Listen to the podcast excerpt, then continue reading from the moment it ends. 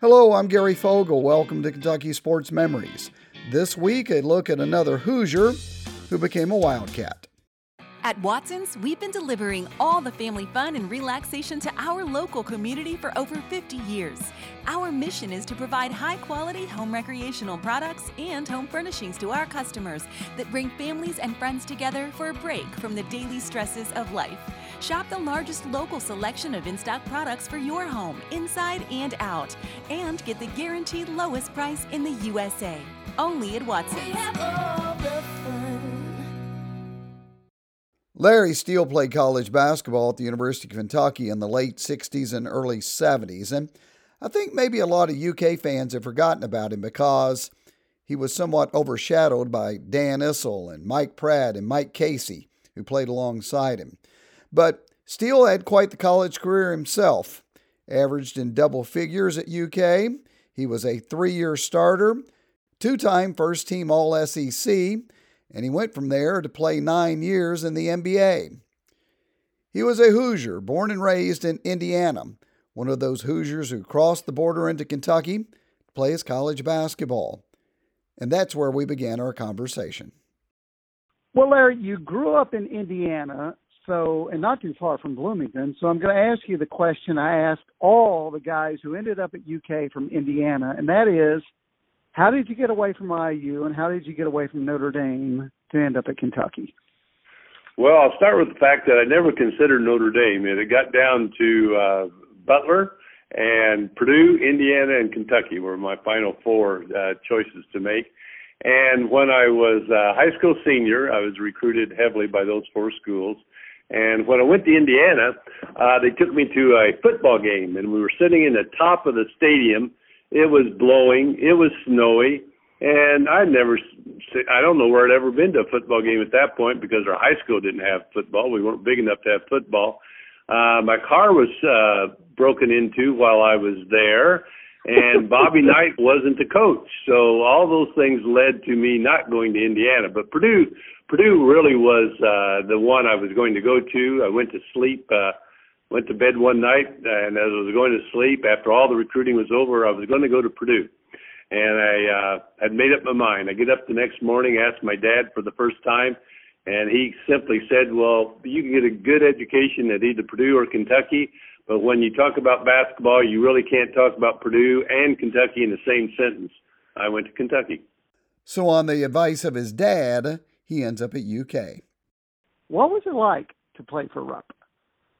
Pressure, uh, extreme pressure to play for Coach Rupp. Uh, all the decades of success and the uh, tradition.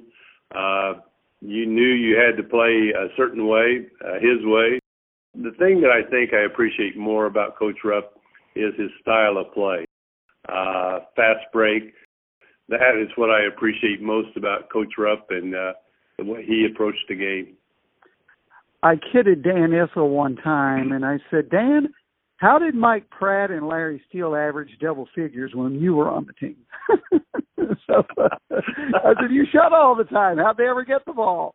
But you did. You did indeed somehow figure that out, how to average double figures with Issel as a teammate. Well, I'll go back to what I said about Coach Rupp's style. If we had been playing at Tennessee, uh, I'd average about three points a game, and so would have Pratt Uh, and everybody else. So yeah, we we had double the points of a lot of teams we played, so there was enough to go around. But if it wasn't for the style of play, Dan would have still got his, but we wouldn't have got ours.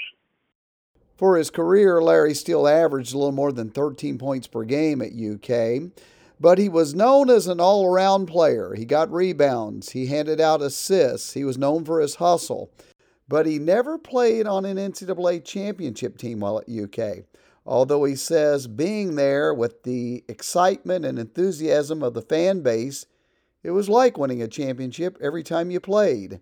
And he compared that to winning an NBA championship, which he did in 1977 with the Portland Trailblazers. When we won that game, we were in Portland, and of course it was crazy in the locker room and and uh, uh, tons of excitement and people everywhere and reporters and a uh, reporter came up to me and uh, he said, you are now on a team that's won the NBA World Championship. It's just uh, must be an absolutely amazing, incredible uh, feeling. And I said, uh, it really is just like another year at the University of Kentucky. I can't really believe I said that, but I was being truthful. It was an amazing experience, and it was like another year at the University of Kentucky and the Kentucky basketball enthusiasts. So uh, I guess that probably that story probably sums up what I think about all the fans that uh, that love University of Kentucky basketball. The reporter probably thought he was crazy because in a place like Portland, the NBA is king, much more so than college basketball. And plus the fact, again, he didn't win a championship while he was at UK. Anyway, when he finished up his UK career in 1971, he not only got drafted by the Portland Trailblazers, but he was also drafted by the Kentucky Colonels of the old ABA, because many of you remember the ABA existed back then. So he had a choice stay in Kentucky, play for the Colonels, or go out west and play for the Portland Trailblazers. Why did you choose Portland over the Colonels? I come out to Portland, I sit down, and I'm going to make this quick, but I sit down with the president of the Portland Trailblazers, a gentleman by the name of Harry Glickman.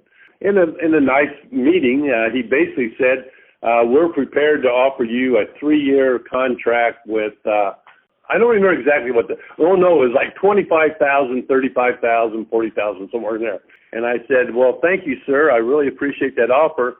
I've been drafted by the Kentucky Colonels, so I, I I'll just go back to uh, Louisville and I'll try out with that team because basically there was no guarantee. And he said, Well, just uh, you haven't even seen the Coliseum yet, so uh, he had a trainer take me down to the Coliseum. I came back about a two hours later, sat down in his office again, and he said, we're prepared to offer you a three-year contract, and we'll make the first year guaranteed. And I said, can I uh, can I make a phone call? And so he said, sure. Yeah, just go down the hall. There's an empty office down there, uh, about middle of the hallway. And so I got up. I started down to that empty office, and I got about halfway down the hall, and I thought, I don't have anybody to call. So so so I turned around, walked back. I walked, and I bought myself some time. I walked uh, back to his office and I said, uh, I'll accept your offer, and I became a Trailblazer right then because they offered me a guaranteed contract the first year.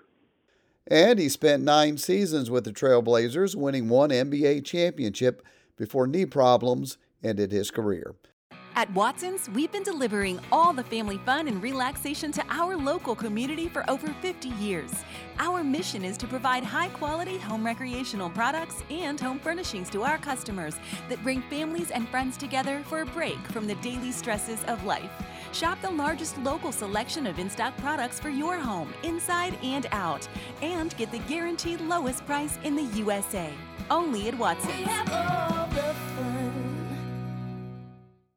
Larry Steele wrapped up his UK basketball career in 1971, was drafted by the Portland Trailblazers of the NBA, where he went out there and played for nine seasons. And after he retired from the NBA, he remained in Oregon, where he still lives today. And we talked about his rural lifestyle and how much he's enjoying it.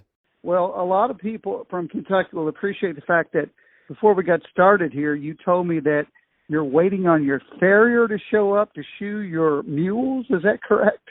Well, they're donkeys. They're donkeys. Donkeys. they're, I got you.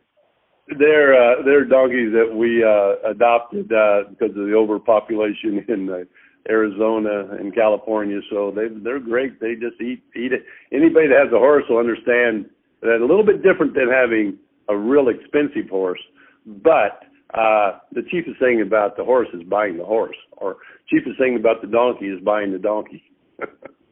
So what else do you have there? You got donkeys, you got goats, you got cows. What else do you have? I got uh, two donkeys, two goats, two dogs. Well, one of them just passed away, but one dog, two cats. Uh, I live in uh, just 30 miles from the ocean, and so we have uh, nine mile dead end road I live at the end of that. So we have elk and eagles and deer and river otters and ravens and uh, just uh, uh, two running creeks on the property, and uh, we're very isolated, and it's uh, absolutely gorgeous. That sounds like uh, the mecca of living out in the wilderness.